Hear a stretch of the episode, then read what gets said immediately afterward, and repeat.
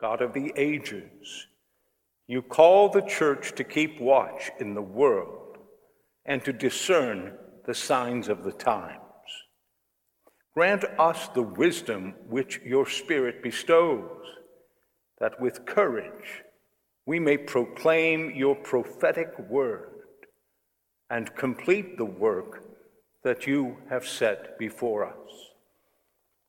We make our prayer through our Lord Jesus Christ, your Son, who lives and reigns with you in union with the Holy Spirit, God forever and ever.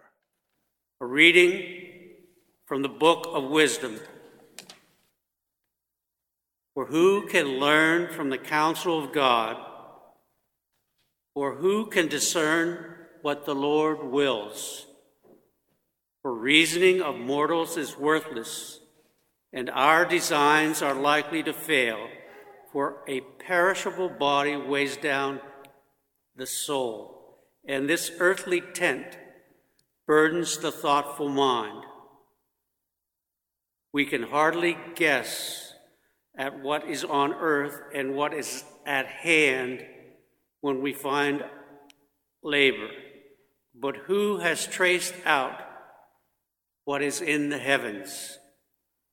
Who has learned your counsel unless you have given wisdom and sent your Holy Spirit from on high? And thus the paths of those on earth were set right, and the people were taught what pleases you, and were saved by wisdom. The word of the Lord. Thanks be to God. A slave who is owned by Paul's friend Philemon, runs away from his service to Philemon and joins Paul in baptism and faith. In his letter to Philemon, Paul encourages him to accept Onesimus on his own return as a slave, not as a slave, but as a brother in Christ. Paul believed that baptism changes us completely from inside out. Is that how you see it? A reading from the letter of St. Paul to Philemon. Beloved, I, Paul, do this as an old man, and now also as a prisoner of Christ Jesus. I am appealing to you for my son, Onesimus whose father I have become during my imprisonment. I am sending him, that is, my own heart, back to you. I wanted to keep him with me so that he, so that he might be of service to me in your place during my imprisonment for the gospel. But I preferred to do nothing without your consent in order that your good deed might be voluntary and not something forced. Perhaps this is the reason he was separated from you for a while, so that you might have him back forever, no longer as a slave, but more than a slave, a beloved brother, especially to me but how much more to you, both in flesh and in the Lord. So if you consider me a, your partner, welcome him as you would welcome me. The word of the Lord. Thanks be to God. The Lord be with you and with your spirit. Reading from the Holy Gospel according to Luke. Glory to you, Lord. Great crowds were traveling with Jesus, and he turned and addressed them.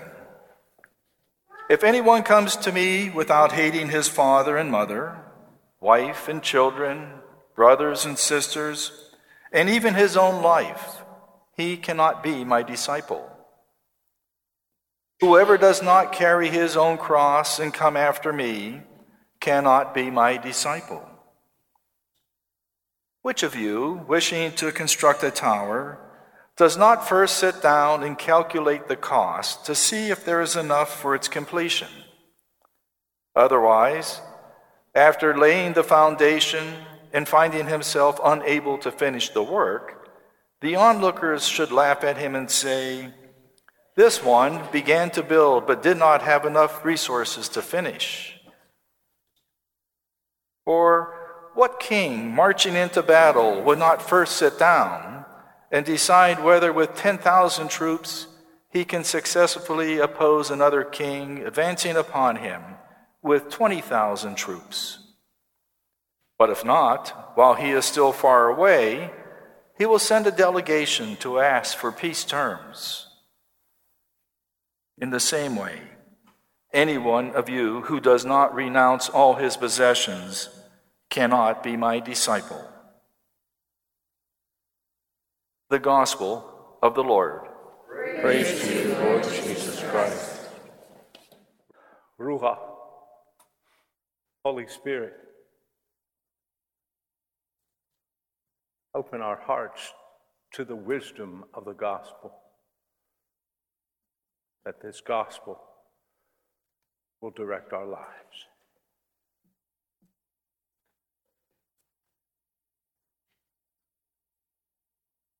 We had minute prayer yesterday morning. And it was really a good session as, as usual. The, Spirit of God just fills that place, and it's just, I learned so much from the guys. It's good for me to, to hear that text from other perspectives.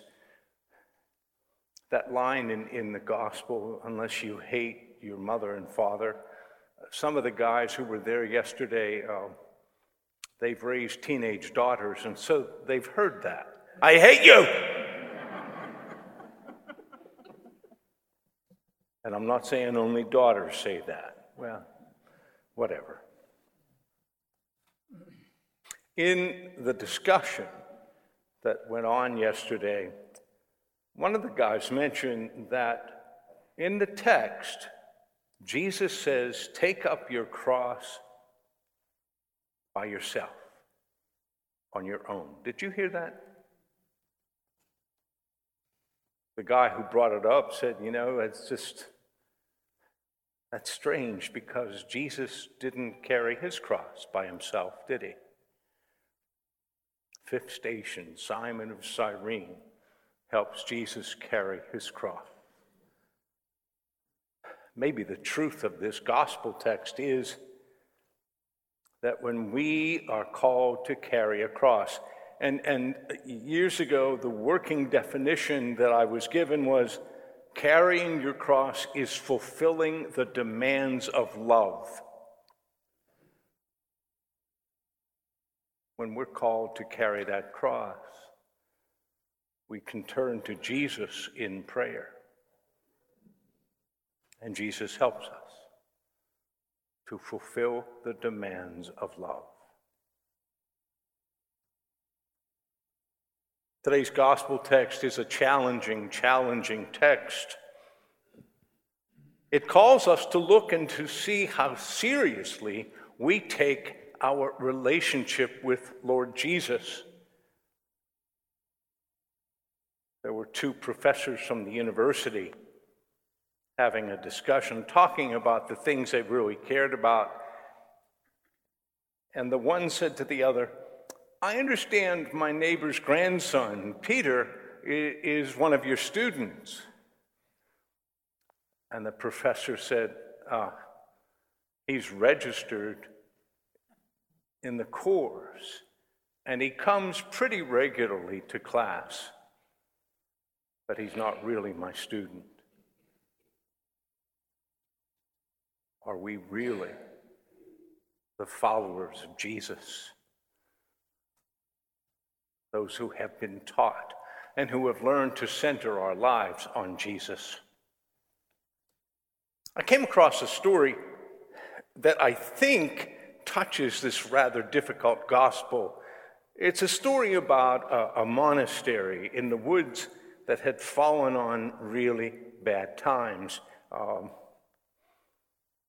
used to be that lots of people would come and, and they would pray the office with the monks and they would come to liturgy, but for years and years, nobody came. And the monastery itself fell into disrepair. There were no new monks. The old monks had a sense that their life was dying. Now, there was a rabbi who lived in that area, a rabbi who built a hut in the forest near the monastery. And this very holy rabbi would come to this hut for prayer. They never really met him, they didn't talk to him, but they just had a sense that the rabbi was in the forest. They had a sense of his presence. The abbot, the head of the monastery, realizing that the rabbi was there, decided he needed to go and talk to him. And so he did. He, after Mass that day, he went out and he went to the hut in search of the rabbi. And sure enough, there was the rabbi standing in front of the hut with his arms open in a gesture of welcome. The abbot, the head of the monastery, fell into the rabbi's arms and they held each other for a long time, both of them crying copious tears. After a while, the rabbi invited the abbot into his hut. And he invited him to sit down at the table, and on the table was a copy of the scriptures. And again, when the rabbi saw the scriptures and the abbot saw the scriptures, they were overwhelmed and they wept tears of joy.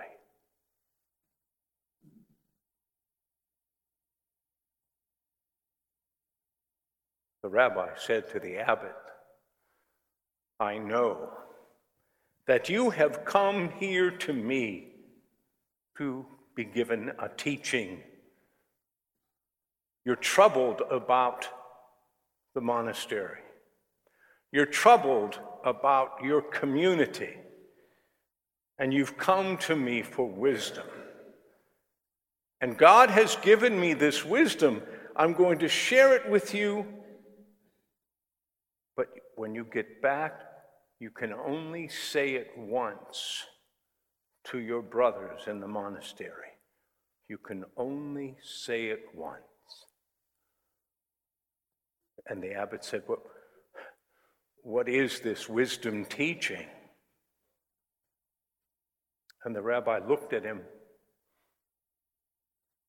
with compassion in his eyes. And he said, The wisdom teaching is the Messiah is in your midst.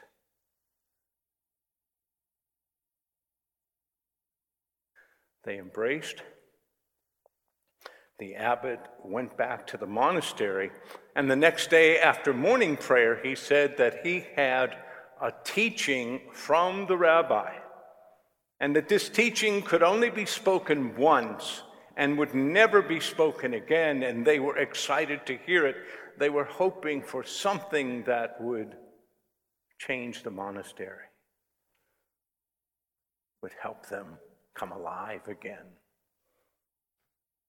And the abbot said, The Messiah is among you. What? Did, did he just say the Messiah was here with us? Which one of us is the Messiah? Could it be David, the, the, the, the one who sows our habits? Could it be Brother Morris, who cooks our food? Could it be Benedict, the one who was our abbot many years ago? Which one of us is the Messiah?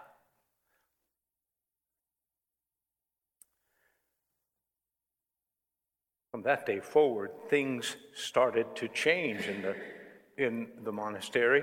Uh, they looked at one another, seeking to understand and appreciate each of the brothers. They read the scriptures as if they were searching for something, and when they prayed together and when they celebrated the Eucharist, they were full of joy as if they had something.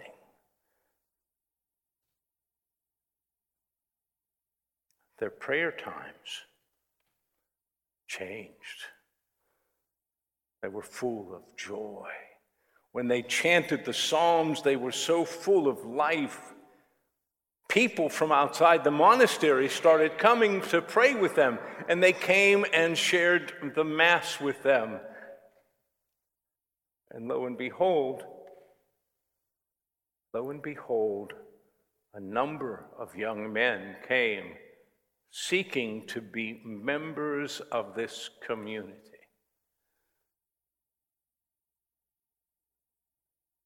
They never spoke of the rabbi's promise again.